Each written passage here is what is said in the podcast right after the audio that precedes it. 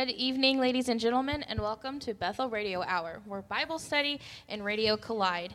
If this is your first time listening and are unfamiliar with Bethel, one of our favorite catchphrases for ourselves is We may be a small country church, but we do own a computer and even know how to turn it on. If you had listened to our podcast in the past, then you are probably wondering who is this noob? Since the beginning of BRH, Tara Yerke has produced and hosted the podcast. This year, however, God called her to the trenches to be a leader within our Awana program. We send many prayers her way and thank her greatly for her willing service in Awana. So, who am I? My name is Molly Kingston, and I am exceedingly excited, yet equally anxious to be your new producer and panelist here in BRH. For the rest of the panel this year, we have our two tenured members, Pastor Ben Kingston of Bethel Baptist Church and Dr. Gavin Hooks, Deacon of Bethel Baptist Church. And last but certainly not least, we have Ryan Mayberry, bricklayer and video game slayer. Now I'm going to let them give you a little introduction of themselves, starting with Pastor Ben Kingston, or how I like to call him, Dad. There you go. So, uh, born and raised throughout Arkansas. My dad was a pastor. We moved every two years, with one exception, Jonesboro, Arkansas. We lived there for five years before we moved to another church. So, uh, to say that I was uh, basically forced to have an A plus personality would be an understatement. And uh, the Lord called me to preach when I was 20 years old, the day after my 20th birthday. That helps me keep up with my anniversary. Uh, then I married Dawn Kingston in 1980. No, let me think. 1992. And then, of course, Molly came in this world in 1993. Uh, Benjamin came into the world in uh, sometime in 98, I think. And then uh, Tony came into the world in 2002. And so uh, I've been pastoring Bethel since December 97, so 25 years will be completed in December of this year. Uh, just a, a, a, tremendous uh, ministry. I love this place. I love Missouri. When I was raised in Arkansas, I thought that I would never leave it. Uh, now I couldn't be more grateful and thankful that I did. so, uh, love the ministry here. I do believe this is my assignment uh, until He shows me the next assignment, and I believe that has bore out in how the ministry is going. All praise, of course, to His glory. Uh, I put on here for each guy to say, or in person to say something significant about themselves uh, when it comes to just maybe trivia. Uh, my brother in law to my left here is partly to blame for one of my hobbies, which is maple syrup. But uh, that's probably one of the more interesting things about me is that I enjoy hobbies. Uh, it's downtime and, and it allows me to let some stress melt away. Spent two hours uh, on a tractor today mowing a field in preparation for our hillbilly days, but I call it tractor therapy. Uh, the stress just kind of jiggles out of you, you know, uh, on that thing. So uh, I really absolutely enjoyed it. Brother Gavin? Uh, my name is Gavin Hooks. I, I'm the senior member on this panel. Yes, you uh, are. Just FYI. Um, don't act like it, but 82 years old, you don't look bad for I that at all. sound pretty good. Yeah, I'm getting around pretty good for that too. There's a, kind of makes me feel better about Uh, myself. yeah, amen, Doing yeah. pretty well. Uh, I, I work at Big Bend Veterinary Clinic. It's a clinic in St. Louis. I'm a small animal veterinarian. I this is my second or third career. Uh, it's the one that stuck. Uh, was youth pastor. Worked in a um, Size? optics min- optics uh, industry, making um, sold microscopes, surgical microscopes, research microscopes, everything that had glass in it. Um, for a while, for about 10 years, and then went back to vet school and uh, I've been at the same place now for 22 years. That's a record. Lived in the same house for 20 odd years. That's a record. So I've been coming to Bethel all my life uh, at, at, with short interruptions. Right. Yeah, we've got four kids, one, one baby in heaven. Uh, the rest are out of the nest. I think that's it. All right. Um, Ryan Mayberry, uh, youngest guy here. Um, not too exciting of a life. I'm a bricklayer for Gloucester Masonry. Oh, That's about all I do.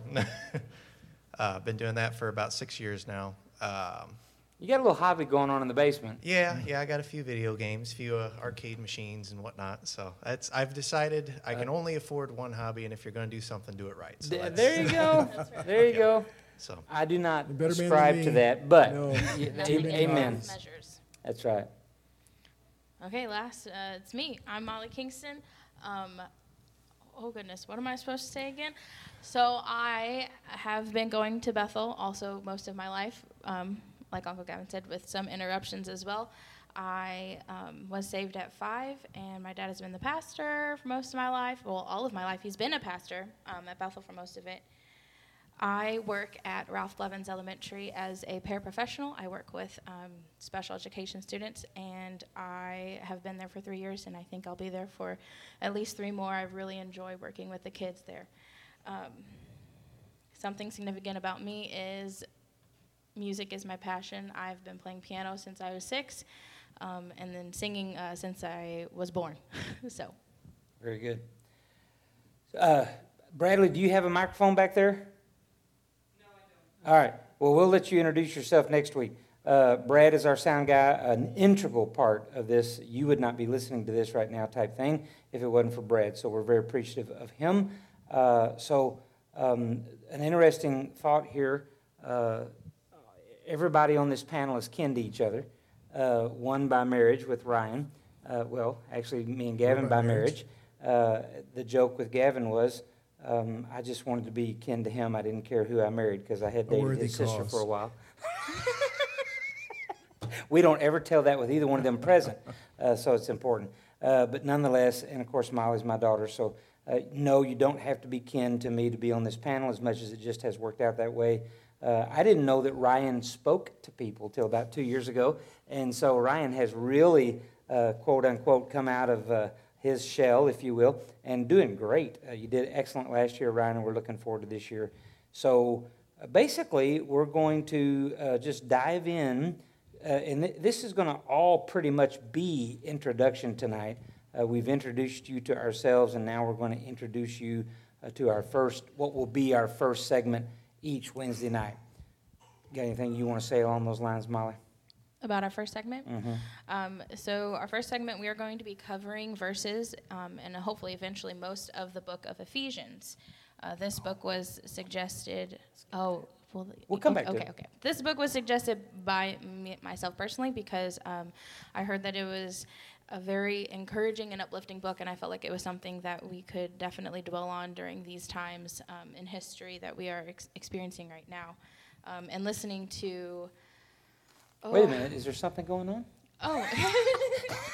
no, just sleep. Just a just a few things, nothing too serious. Okay. Um, all right. Yeah, so I felt like that would be good. we, we're actually going to get back to that because uh, I skipped the part where each of us would share something uh, important or significant about our summer. Uh, but was there anything else you wanted to say about Ephesians before we go back to that, Molly? I was trying to remember. I was listening to John MacArthur. Um, I listened to about 15 minutes of one of his sermons on that today, um, and he called Ephesians the bank of the Christian and how it contains all of the treasures. Um, it tells us all the treasures that we can find in God, and then also how to use those treasures in our life. Very good. The first sermon that I heard about Ephesians that basically introduced to me what you just said, Molly, was Adrian Rogers' and he preached uh, to the Southern Baptist Convention when he was the president. And he's in heaven now, so this was 20, 25, maybe 30 years ago. Uh, VHS was how I listened to it. That gives you any idea. And uh, he preached on Ephesians chapter 1, uh, 1 through 13. And we're going to be diving into that. We may get to the first couple verses today. But essentially, it, that's exactly what it does. It tells you what you have in the bank of heaven and how to access it. It tells you who you are in Christ. Uh, this was the first place that I ever heard about position. You know, my position in Christ. Now, Colossians goes even deeper with that, but Ephesians is going to introduce us to that and the such.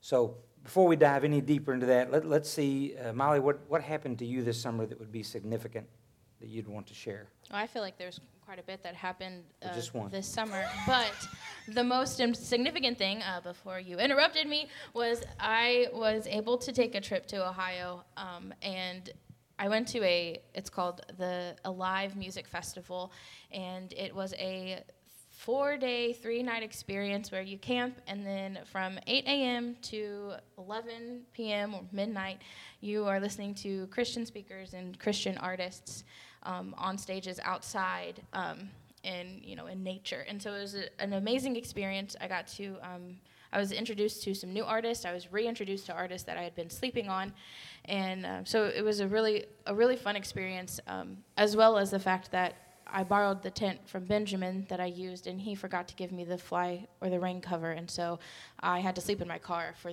uh, three of the nights, Now, two of the nights. so the whole thing of Christian Woodstock, was that just your Th- terminology? That was my terminology. Oh, okay. I I called thought it they the Christian actually Woods. called that. No, that's what I called it because I'd Cool. been looking for one practically my entire life. Where was it again? It was in Ohio, uh, way far, way over there, almost by Pennsylvania. So at a, excuse me, at a campground? Was it like Uh-huh. a camp? Okay. hmm Yeah, it was a huge campground. I think it's family owned and family uh, Operated. run- operated. Yeah, Cool. How many acres would you say the whole thing took up?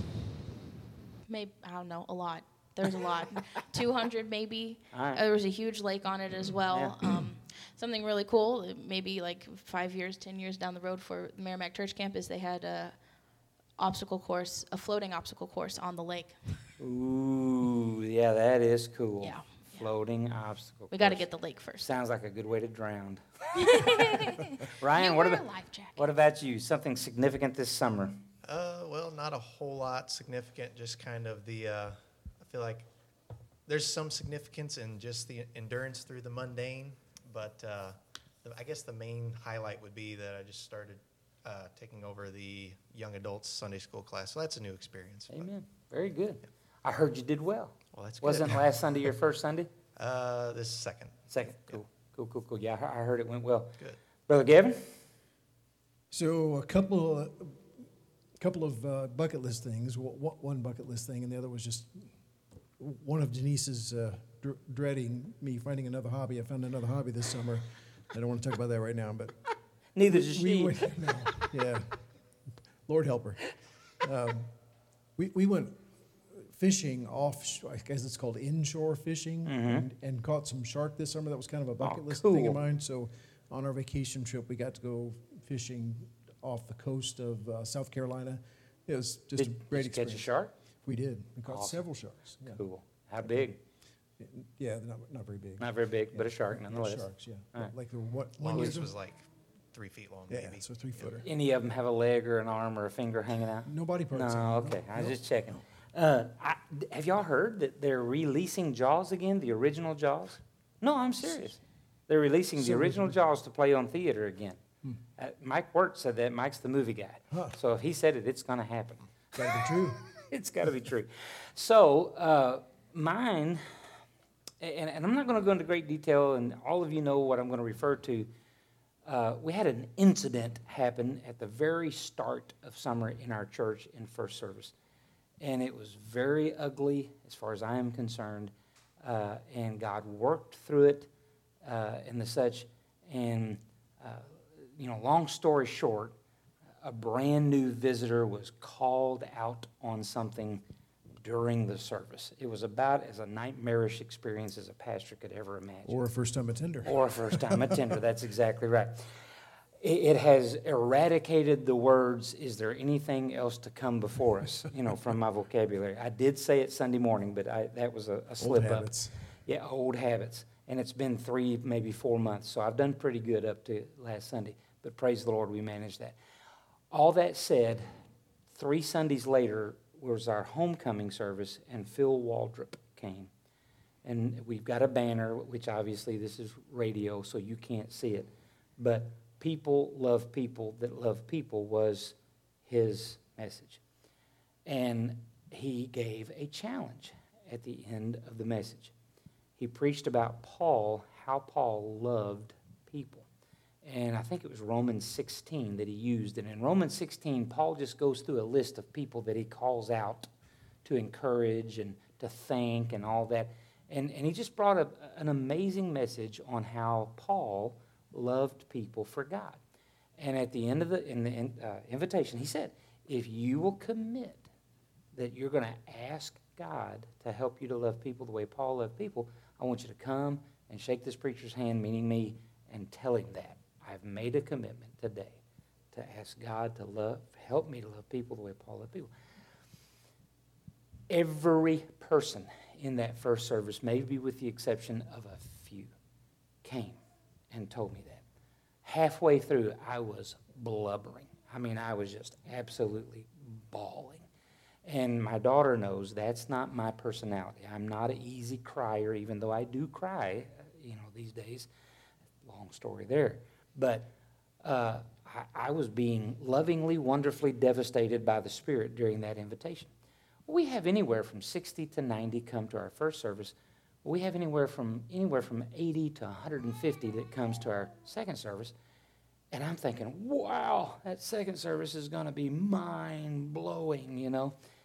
Maybe a quarter of the crowd in second service came. So now I'm thinking, oh, land sakes, what's wrong with all these people? you know? And now I'm human too. So I worked through that quickly. And I'm like, okay, Lord, I, I know these people. What's the difference? What's the difference? And during our normal lunch together, our, our entire family, we're kind of a, a throwback to the 80s, maybe even 60s.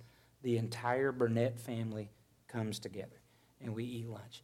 During that lunch, I feel like the Holy Spirit made it very clear to me. The first service saw with their eyeballs what not loving people looked like.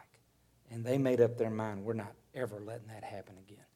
And so they, they committed. And I, I'm a firm believer that everyone in the second service committed. They just stayed in their pew, and that's fine, our chair in this case. And so uh, that was significant to me. And I, I, thank the Lord, I haven't gotten over that. You know, and, and so when I pinned those words, let's each one of us give something significant. That's what came up. We've got the banner now, people love people that love people. And I believe God is honoring that. Uh, and, and I'm thrilled to say that that person that was called out, they have been back. Because uh, I, I, did everything but give them $100 after the service. and if I'd had it on me, I probably would have done that too. Just begging them, please forgive us. This is not us. I, I don't know what happened. So on and so forth. Uh, so, anyway, uh, and, and I told you most of t- tonight's going to be introductions. So, uh, Molly, I'm going to kick it back to you. Let's see what the panelists have to say about Ephesians chapter 1, 1 through 4. Okay, well, I think I have talked um, enough about Ephesians right now. Uncle Gavin, do you have anything to add? To, to the to passage Ephesians, chapter yeah, 1, so 1 through 4. So my take from it was very similar to what you were saying, that the, it was the treasure trove of the Christian, but I, I thought of it more like the, um, the welcome wagon, the, when you get into a neighborhood, uh, somebody comes to your house with a basket full of goodies and um, some notes about the neighborhood. And, or at least they used to. Used to, yeah. I've never actually benefited from that, but um, my, my understanding is that's how it was done, but that's what this strikes me as. Before is, garages and, and automatic door shutters Yeah, and, yeah, you so know. you could just go right to your house without That's being right. seen or talking That's to right. anybody. Yeah. But uh, that's how it struck me as uh, the welcome wagon for Christians to uh, enjoy the resources um, that, that were being delivered to them. So, or that, that came with moving into this community. Ryan? I don't really have a whole lot to add. That was a very good uh, synopsis. Well, so let's read it real quick. Ephesians chapter 1, 1 through 4. Paul, an apostle of Jesus Christ, by the will of God, to the saints which are at Ephesus, and to the faithful in Christ Jesus. Grace be to you, and peace from God our Father, and from the Lord Jesus Christ. Blessed be the God and Father of our Lord Jesus Christ, who hath blessed us with all spiritual blessings in heavenly places in Christ, according as he hath chosen us in him before the foundation of the world, that we should be holy and without blame before him in love. And yes, and it just goes on and on. Now, that's wonderful stuff. But when you back up and you read Acts chapter 19, which we will do that most likely next week, Acts chapter 19 tells you the firestorm that happened at Ephesus. Uh, chapter 19 in Acts covers almost three years period. The first two years, uh, Paul is just tearing it up, winning people to Christ. He preaches for three months in a row at the synagogue, quickly basically gets shown the door there, but with the people that he's already persuaded, he works with them uh, and they become Christians and they become discipled Christians. And before you know it, the flames of the gospel, the way, are just, I mean, they're just igniting. So much so that two, two and a half years later, Demetrius, who has made his living off of selling statues for Diana and other people that they worshiped at the time, and not people obviously, but fake and false gods. Uh, he- he's been impacted. And he gets basically the union together that make these little idols, and he tells them, the way is stealing our way of life. They're stealing our wealth. And it becomes a firestorm. Uh, the Christians had gathered together previous to this, and they had burnt and destroyed everything that was not godly uh, and pointed people to God. They had destroyed their idols. Well, this fired them up. And they basically almost had a full blown riot. Uh, they had pulled a few Christians out of their homes, and who knows what they were going to do to them. Uh, and they were looking for Paul, and Paul was being hid at the time. I mean, it was a mess. And so Paul got out of there with his life. But that's the backdrop of what he's telling these people. You know, these folks aren't necessarily living in the lap of luxury and everything going their way. They desperately need to hear a good word. And Paul is telling them that, yes, you gave up everything on this side, but you've got everything you need on the other side, and God's got the ability to give you what you need on this side. And so I just wanted to throw that in. We'll dive deeper next week in, nine, in chapter 19 just to give the backdrop here. And we'll go, I mean, pretty much phrase by phrase is just dripping with meaning. Yeah, and uh, just I was just skimming over Acts chap- chapter 19 there, where you're talking about it. It, it just re establishes foundation that Ephesus was a center of um, idolatry. Yep. And it was an area where people had many different beliefs, believed in many different gods, had different cultures, different customs. If you think that the Bible's not applicable to today's circumstances, you, you, you've, left, you've left behind a really good resource. Amen. Uh, part of me wonders, too, that, that very first phrase, Paul, an apostle of Jesus Christ by the will of God, was probably a little bit of a zinger. Not that he meant it as that, but there was some, uh, you know, controversy as to whether or not Paul was an apostle, because you know Judas did what he did, and so I, I truly do believe, uh, by the will of God, they drew straws and came up with an apostle there in, in Acts chapter two, Marcus, mm-hmm. but Marcus is never heard of again, and then God calls Paul, and I believe he's an apostle. Uh, and but but there were some that, that doubted that, you know, and the such. And so anyway, like I said, so we'll, were apostles limited to twelve? No, I'm not saying that. I, am saying there was just controversy at the time. Gotcha. Yeah, because uh, I don't know the answer to that question. Uh, I think they were limited to Bible times, and we can get into that deeper. Because yeah. there are some people that call themselves apostles today. I, I do not believe that is a title that is any longer used. So, that gets us to, and I don't know how we're doing on time. We're, We're doing, doing real close. Do y'all have an I'm just saying? I actually do. Let's hear it. I actually do. Let's hear it, Ryan. I'm just saying, having a nice car is an outdated status symbol. It doesn't make any sense anymore because uh, I'm not real sharp with the history on it, but I believe the Model T came out in 1908, and then shortly after the assembly line came about, and then cars were available to the middle class, basically. So it was 100 years ago that everyone started being able to afford cars, and nowadays anyone can take out a loan for anything, basically. Right. So it just doesn't make any sense to have ha- owning a nice car as a status symbol. Very good. And in some cases, they last. Uh, they don't last near as long as the older cars. Yep. So sometimes it's better to get an older one. Somebody's been spending time with Dave Ramsey. and, and wisely so. Uh, a- amen and I, you know, I have always taken the approach if God has blessed you to a point that you can afford. Oh, yeah, and I'm not saying you right. should never buy. That's right. You know. If, if God has blessed you to the point that you can afford to lose what it loses when it drives off the mm-hmm. showroom floor, you know, may the Lord bless you and, and may your tribe increase. I, I, never have felt like I could afford that. Uh, we, we are getting to a stage of our life with both of us working that we can afford one that's four or five years old. You know, someone else has taken that hit. Mm-hmm. Uh, and, and, speaking of Dave Ramsey, a lot of the studies that I've heard from him, that you know, that's what most millionaires do. They don't buy brand new; they buy correct. four years old. So. Correct. Yeah. But I believe the heart of your I'm just saying is absolutely correct. It's an outdated status symbol. Mm-hmm. You know, um, you can argue that these right here are mm-hmm. the more. The. And I'm holding a phone in my hand for those that can't see. Um, because everybody's got to have one of these. And, you know, that, that brings us back to the whole Revelation thing. Back in 1980, everybody was wondering how could the book of Revelation say that everyone will see the Antichrist at the same time, essentially, that's referred to. Well, it's easy to believe Right. now, you know, we're, we're watching it on our feed, you know. All right, Brother Gavin, you Even got one of our, our missionaries was talking about how in the Philippines, in the most remote area of the Philippines, one of the ways he witnesses to him is to have a charging charge station. station. for his- For phones, yeah. they, Out- they come to Government him. gives them the phone. Government gives the phone, Yeah. but, but where's the electricity? So he set up a solar station, and they Mm-hmm. come and they charge their phone. That's Hear ingenious. the gospel. Shares the gospel with them, Yeah, and they're getting saved.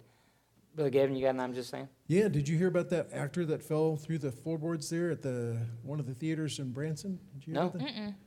Everybody was really worried about him. But it turns out it was just a stage he was going through. So. Waiting for the Wait, wait a minute. Is this this a dad joke. joke I knew this was a segment? joke. I thought it was Oh an my I'm just saying. That's awesome. I, and when you started, I thought, oh, here we go.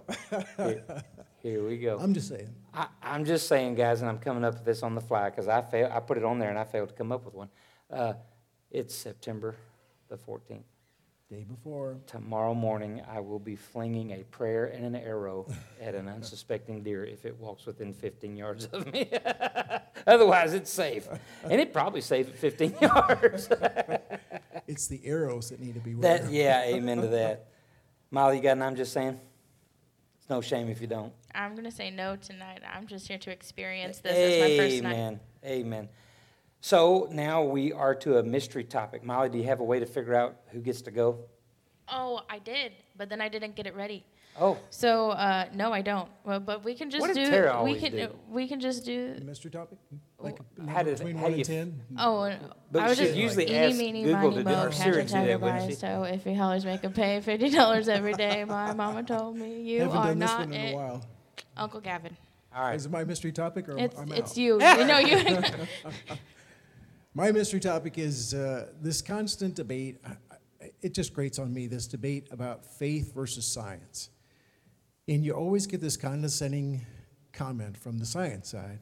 Oh, they- they're, nothing they say is worth hearing because they're, it's all based on faith. When almost everything they do has an element of faith in it. They have to have faith in the laws of logic. They have to have faith that potentially the experiment they're setting up will be successful. They have to design things with faith of it uh, being executed correctly.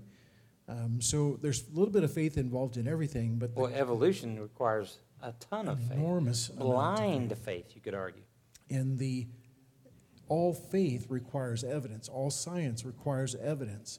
Um, and I, I'm not sure if there is any belief or idolatry, idol, idolatrous belief out there that requires no faith, Right. no, no evidence. I mean, um, but Christianity requires some evidence, and, and it offers evidence to to persuade people that it's true.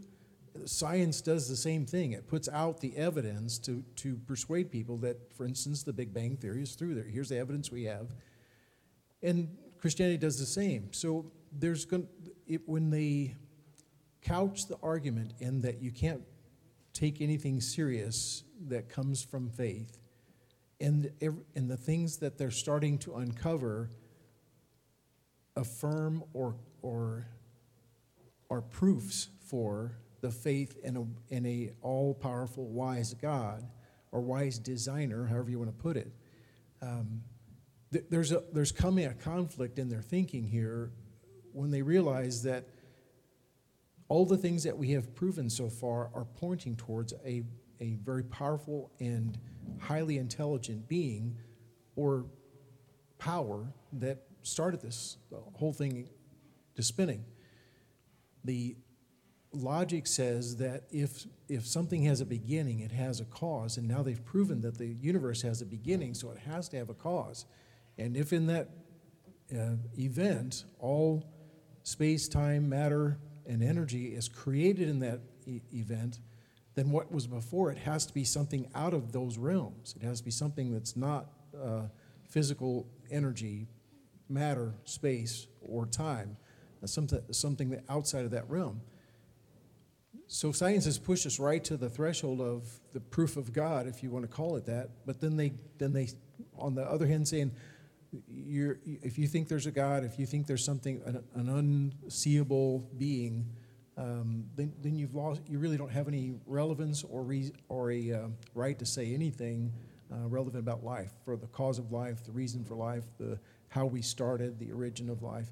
Um, so th- this debate that goes on and on, uh, it, it's a false debate. First of all, it's, it's meant to shut people of faith up Right. and to make you feel stupid if you say anything when the very things that they're uncovering are they're uncovering it because the laws of logic exist. They existed before they did. They they are um, laws that predate the creation of the universe and they use those to prove their uh, theories or to prove their make their experiments set their experiments experiments up. So when logic leads you to the fact that there has to be some being that's powerful and intelligent in, in the design and, and the um, working out of the universe and everything in it, you have abandoned uh, reason or, or logic. You've abandoned that. Um, so, anyway, that's all I What, can say. what were the four things that Ravi always said that every person has to answer? Uh, so, origin, Origin, morality, morality, um, purpose, purpose, and uh, destiny. Is it destiny or? f- future. Yeah. Future destiny. Yeah. Uh, because I, that's what I thought of what, listening to you, you know, is that uh, everybody needs to determine and decide for themselves what they believe about origin. How did I get here? Because it wasn't, you didn't do it. How did I get here? Why am I here? Purpose. You know, it, is going to work, making money, and quote unquote enjoying life all there is to this life. Uh, Yeah, in their mind, if you're smart, that is. right. But then, but it's not livable. Right. If all you live for is money, it's just not livable. Correct. And, and it doesn't satisfy. Um, I actually have been listening to some Dave Ramsey stuff, and that he hammers on that. You know, uh, he said one of the most fascinating things about millionaires is that very few of them are happy. But the Right. reason they made Yeah. their money was because they thought it would make them happy. Mm. And they got their money and they're still not happy because happiness comes from something other than money. Yep. Uh, m- what did he say? Money makes you more of what you already are. So if you're Excellent. already Yeah. miserable, it just makes you more miserable. I mean, can you imagine? Multiplies your Yeah. To, misery. to, to sell Right. out, Yeah. to Right. sell out, to making money, because I know that'll make me happy, and then it doesn't, Yeah. what's Right. left? Yeah. What's left? Well, and you can say that about anything that people chase You- after that you is bet. outside of God. Yeah, you gotta Except be my willing- hobbies. Oh, no, no, no, no. I think it's just the same. I'm messing. It reminds me too. I've been listening. I listened to a lot of podcasts throughout the week, and on one of them, I don't remember what magazine it was or the lady's name, but she had this uh, article basically saying that she lived her inner 20s and 30s um, as provocative as she wanted to, slept with whoever she wanted to, and that basically, and in the end, she found out that that wasn't right, and uh, it was not fulfilling at all. But then toward the end, she was still unwilling to turn towards the opposite of that and the most common sense approach and said instead of doing this we need to do more of this to solve our problem so regardless whatever the situation is you got to be willing to make a change in yourself or you're just it's it's not going to click Well, John Maxwell's definition of insanity, to do the same things you've been doing and expect different results. Uh, so, seven, yeah, we're close. Um, any other comment about Science versus faith. science versus faith? I was just going to say that I think it's very sad what has happened to the science community as a whole. Um, you know, at its start, it was to simply understand the world around us and even to fit in how we understood God and how God made things happen and how things work in His way. But now it is to disprove Him, to completely write Him out of nature and its laws. And so, and and um, a podcast that I listened to a while ago, he had gone to college to get a science degree, and I, and I think he had he got it eventually, but he had to do um, a paper and do an experiment to write the paper, and he had to put how this would further the evolution theory, even though it had nothing to do. He actually covered um, transgenderism and how it was affecting people and things like that. But he had to specify how it was, you know, furthering this evolution agenda, even though it had nothing to do with it, and they wouldn't accept his paper. Like it wouldn't be peer reviewed unless he Oh. did it this way. Um, so they are very one track minded and completely writing out faith, even though, like you said, it, it takes faith to believe what they do too. No doubt. All right. Uh, Bill, Mc- Bill Gothard years ago shared a story about an atheist that went literally to a church camp where he was at and wanted to argue with him the whole time about that the Bible wasn't true. And after about two days of this, Bill just turned on him and said, Here's my question Is there, if, if the Bible is true, is there anything in your life that you're going to have to quit doing? And he just looked at him and says, Well, well yeah. And he said, Well, then that's the issue. The issue is not whether or not the Bible is true. The issue is whether or not you want to change. And you obviously don't, so you have to prove the Bible's not true. And, you know, th- that has pretty well played out in people's lives. You have fine, upstanding Christian people, and then all of a sudden, things change. And then now they don't believe this, they don't. You know, de- they're deconstructing. Well, what did you start doing about two months ago that you didn't think you would ever do? You know, type thing. All right, uh, th- and, and I'm going to tell you that, that this is a, uh little bit of a uh, in-your-face response to a particular sportscaster that has made it one of his life goals to uh, get, help to get rid of the expression, "What is your Mount Rushmore of?" You know, so in sports, that's a big topic. What's your Mount Rushmore of baseball players? What's your Mount Rushmore of football players? You know, fill in the blank. Well, this person doesn't want the sports community or anyone to do that anymore because of the supposed atrocities that our founding fathers have Oh, done. for pity's That sake. And I'm telling you the truth. Mount Rushmore Oh, have Telling you the truth. And eventually, if, if the sporting community buys into this, eventually they'll be trying to, to hmm. concrete saw off the faces of Mount Rushmore. Hmm. So I'm telling you right now, we cannot let that happen. So I want to know what are the Mount Rushmore of scriptures. So if, if scripture had a face, what four scriptures would you put on Mount Rushmore for you? I have a trouble coming up with my favorite, but I can come up with four. You see what I'm saying? Well, see, that's very unfortunate because what I understood from your text is that we would each come up with one, and then And that- and together we would make Mount Rushmore. That's fine. Let's do that. So I have, well, I don't, I mean, I can just have one face Let's hear it. on my mountain. Um, and that's just 1 Corinthians 10.13, and I have the KJV um, version. There hath no temptation taken you but such as is common to man, but God is faithful, who will not suffer you to be tempted above that ye are able, but will make the temptation also, but will with the temptation also make a way to escape that ye may be able to bear it. Very No. good. Very good. Ryan, how did you understand it? So I, I, I picked four. and uh, I, honestly, I expected it to be hard, but it wasn't too bad. I picked uh, two that deal with coming to salvation and then two with what to do afterwards. Very good. Um, so the first two are uh, so they said, I just lost it. So they said, believe on the Lord Jesus Christ and you will be saved, you and your household. I picked that one because uh, it's, it's just that simple. Just believe Amen. on the Lord and you will be saved. And then the second one kind of plays off of it. It's Ephesians 2 8 through 9. Uh, For by grace you have been saved through faith, that not of yourselves, it is the gift of God, not of works, lest anyone should boast. And uh, that one kind of furthers the idea in saying that you can't work your way Right. towards. It doesn't matter how good you are if you don't have God's uh, saving grace, then it's not good enough. Amen. So then the other two for how to live afterwards is uh, Romans 12, 2, and do not be conformed to this world, be transformed by the renewing of your mind, that you may prove what is that good and acceptable and perfect will of God. That's one that uh, comes to mind constantly for me because if I'll be straying from where I should be, and then I, you know, thinking how how do I get back where I need to be? And it, the answer is just be transformed by the renewing of your mind. So I have to renew my mind daily. Mm. Uh, and then the final one was Romans 6, 1 through 2. It says, What shall we say then? Shall we continue in sin that grace may abound? Certainly not. How shall we who died to sin live any longer in it?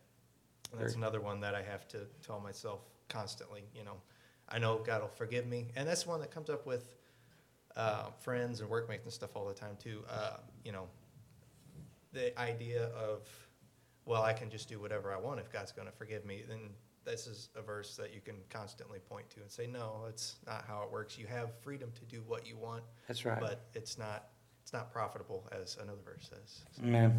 All things are lawful, but not all things are Yes. expedient. Amen. Yep. Brother Gavin? Uh, Excuse me, so I, I got four. So, so Isaiah 55, 10 and 11, as the rain cometh down and the snow from heaven and returneth not thither, but watereth the earth and maketh it bud and f- make, I'm sorry, maketh it bring forth and bud, that it may give seed to the sower and bread to the eater, so is my word that goeth forth out of my mouth. It shall not return unto me void, but it shall accomplish that which I please, and it shall prosper in the thing whereunto I sent it. Um, that's one of my all-time favorite verses. God's word accomplishes what it's sent for, regardless of what we do. Mm-hmm. But we should be the bearer of it. We should be bringing it to other people. When you quote a, a passage of scripture to an individual who doesn't know God, and it, it has an application to, to their life, their life will never be the same. God's word never stops until it accomplishes what it's was intended for. So Isaiah 55, 11 and 10, 11, all time favorite. Um, then, of course, Romans 8, 28. Um, for we know, uh, I'm going to butcher it. Uh, all things work together for them that are called according to his purpose. Is that right? Yeah. Um, All things work together for them to love, Yeah. that love the And Lord and are called yeah. according to his purpose. Yeah, Amen. And we know these things are. Right. uh, So Romans eight twenty-eight, and then um, Matthew twenty-two, thirty-six to the end of the chapter, that passage changed my life. The last ten years of my life have been dedicated to that passage of scripture. Jesus was asked, what's the greatest law? Mm. And he, repl- he gave them two, and, and the, when they requested one law, what's the greatest law? He said, "Mm, love the Lord thy God with all thy heart, soul, mind, and strength. And the second one is like it, love thy neighbor as thyself. And that rel- relating that second law to the first law, it was almost as if it was inextric- inextricably linked to loving God to Right. love others. Um, and then uh, I know the, the last one's kind of a cop out, but the Sermon on the Mount would be a really great Sure. Whole, the whole sermon. You're never more like God than when you're loving someone else. And that's, And that's a quote from Gavin Hooks. and you're never loving someone else without God feeling it. Right. That's good stuff. So uh, we're going to actually have a face that looks the same on, on my Mount Rushmore, but uh, delight yourself in the Lord, and He'll give you the desires of your heart. That's the verse that God used to help me understand that I was called to preach. Psalm 34 7, the angel of the Lord encamps around those who fear Him and delivers them. God used that verse in college to comfort me. Uh, Mark 12 30, I love the Lord your God with all your heart, soul, mind, and strength. Uh, that God used that verse to focus me. And then 1 Peter 5 7, cast all your cares upon him because he cares for you. He used that verse to calm. And, um, you know, a lot of people will, will say, well, Brother Ben, you're so easygoing, this, that, and the other. And of course, was like, well, they don't know Dad. Eh, Right. Because I'm not, eh, deep, deep, deep down, I am not an easygoing fellow. That's what I want to be. That's who I want to be. But if, I, if I'm not careful, uh, I am extremely excitable. I am extremely anxiety filled, this, that, and the other. And but First Peter five seven has just, you know, back to what Jerry says. Uh, you know, either pray or worry. Don't do both. You know, because one cancels out the other. And uh, if you're quoting, "Cast all your cares upon Him, for He cares for you," you're just going to be calm. You know, uh, the little girl that that ran through here a while ago. She came up to me two Sundays ago. Says, "Brother Ben, how come you never have a bad day?" I'm like, "Well, you obviously don't spend enough time with me, Olivia." and uh, but but that's cool. That's cool that that's what she's catching. The reality is, if it wasn't for First Peter five seven, she'd never say anything like that to me. so uh, where are we at? Yeah, we're doing good. Go ahead. Am I going to move us on to the next Yep. segment? So, um, this year, our final segment for each week, when we get to it, is going to be covering the book This Precarious Moment Six Urgent Steps That Will Save You, Your Family, and Our Country. This is written by James L. Garlow and David Barton. Um, Now, I don't know much about this book yet, so it's going to be a new experience for me as well as for um, everyone listening. Dad, do you have anything you'd like to say about the book? Well, so yes, and um, I, I- know I can do this because Gavin's like me, he's instant in season and out of season. Uh, So we're also doing this study at our 5:30 time. And um, Gavin offered some high praise of David, uh, and I'd like for you to do that again, Gavin. Um, David Barton, even though Jim Garlow was kind of the impetus, and you get that in the introduction, uh, he brought David Barton along pretty quickly because of who David Barton is. So give us your, So as I understand it, he was a school teacher when, when he started his uh, interests. And, th- and this is one of the, I use David Barton as an example for somebody just following your curiosity, it will lead you to wondrous places. Right. He became concerned about public schools when, when he was a teacher, and the, one of the court cases went through that, that uh, banned prayer from public school. And he was probably five years into that, and he, he was just curious if he could quantif- quantify changes in public schools since prayer was, was excluded. And he wrote the book, To Pray or Not to Pray. That was the first book that he wrote. And that started his, his entire career of exposing the American founding as being almost exclusively Christian. It had other, other influences, but its foundation was solidly on Christianity. Um, many other works that he did included the fact that uh, the most quoted source in the Constitutional Convention and in the early founders' writings was the Bible. So he- things like that came from this, um, his first study. He is a world renowned historian. Um, he got involved in the textbook manufacturing or printing. Uh, California used to be the, the largest state in the, this, the United States, and what they wanted in their textbooks pretty much is what uh, everybody else got because they had the biggest order. So they would go to the textbook writers and they would include or exclude historical events based on their preferences. Well, David saw the danger of that and got involved in the textbook. Um, I guess it's a committee in the state of Texas that, that picks te- textbooks and um, decides what goes in, in them. Uh, So he got involved in Texas and helped change some of the things that were included in uh, textbooks in uh, the United States. So Texas and California are two big hitters for textbooks. Um, he has probably the largest, I, I'm pretty sure it's the largest, private ownership of American founding documents.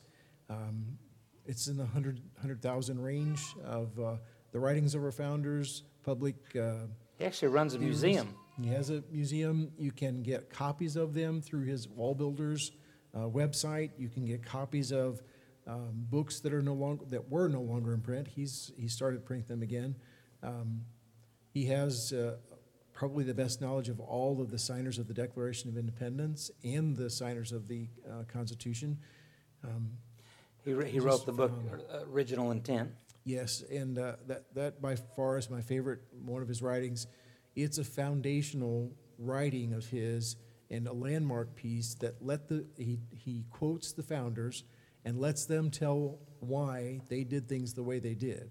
Um, so, so he, he lets them speak to the fact that um, they, their Christian belief led them uh, informed them and inspired them in the writing of the founding documents and in the setting up of our government here, uh, early government. One of the most powerful things that you can discover about someone is what do they do after the stardom, if you will? What do they do after they're being famous? What do they do later? I don't know what the percentage is, but several of our founding fathers, after they founded America, they founded Bible societies that wrote Bibles and sent Bibles to foreign lands to evangelize these lands and such. These are our founding fathers. They became fathers of Bible societies. And uh, there, there was another, oh, um, this guy's not popular. He's not popular. But uh, the most famous general for the Confederate Army in his last days, his, he founded a school and he taught preachers. That's what he did. And Uh, now, I, I dare say, especially with hindsight, he would do things a little different, you know, from the Civil War perspective. Um, and he certainly, I think, tried to change, you know, uh, the, the direction of his life, you know, afterwards, um, because no one can deny God was in the victory for the North in America. And it set an entire people group free. And, and it was the right thing to do. And this general of the opposing army didn't fight that. Instead, he gave his life to the gospel, to the propagation of the gospel. Uh, so, all that said, uh, this author and Jim Garlow, uh, I think he brings that out in the introduction, that they both started in the, the, the places that they ended are where the, each other started. You know, so Jim Garlow is a teacher now, and Dave, that's where David started. Uh, and Jim started as a historian, and that's where David's at now. Uh, so, all that said, um, we're going to be diving into this book. If anybody in our audience or anyone that's listening to this with uh, if you want a copy, let us let us know. We would love for you to go through it. For, uh, even though women are not excluded, we do have a women's class four or 5:30 time. Uh, the men's class is doing this at 5:30 on Sundays. Uh, this precarious moment by James Garlow and David Barton. Uh, Christina had sent in earlier a text. Uh, in his steps reminds me of what happened at Bethel. So very good to that. In his steps is one of the greatest books I've ever read. It's where What Would Jesus Do got started, and uh, it's good stuff. So uh, I think we're really close. We moved the platform up on the stage so that if we do run late, the kiddos don't have to go around us and we're not scrambling and all that neat stuff. We've got some new changes coming to this. Please get the word out. Uh, we're we're, we're going to stick with this uh, no matter the crowd that we see here in front of us, and we're going to give our best. Uh, but we are thankful for every one of you that are here tonight, all the hundred of you that showed up. Or under 100. Under Uh, we have 100. under 100 tonight. under. Yeah, that's Just not a lie. under 100. You're not wrong. I had a preacher tell me that. He says, anytime someone asks you how much, how many you had at church on the Sunday, you know, previous, just say under a thousand. We had under a thousand. really? Yeah. Yep, yep. How many did you have? Well, we only had 300.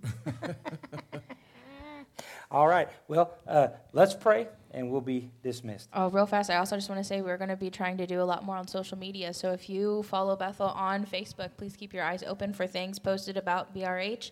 Um, and we're going to hopefully be doing some things like surveys and polls and questions. So there's going to be some interaction for you guys there on Facebook. And next week we need to give your number out so that they can text you so that you can be a little more timely with these texts. Okay. Okay, here we go. Lord, we love you. We thank you for this opportunity. We thank you for every person gathered here. We ask your richest blessings upon them. We pray that you would bless Awana uh, for your glory. In Jesus' precious and holy name we ask it. Amen.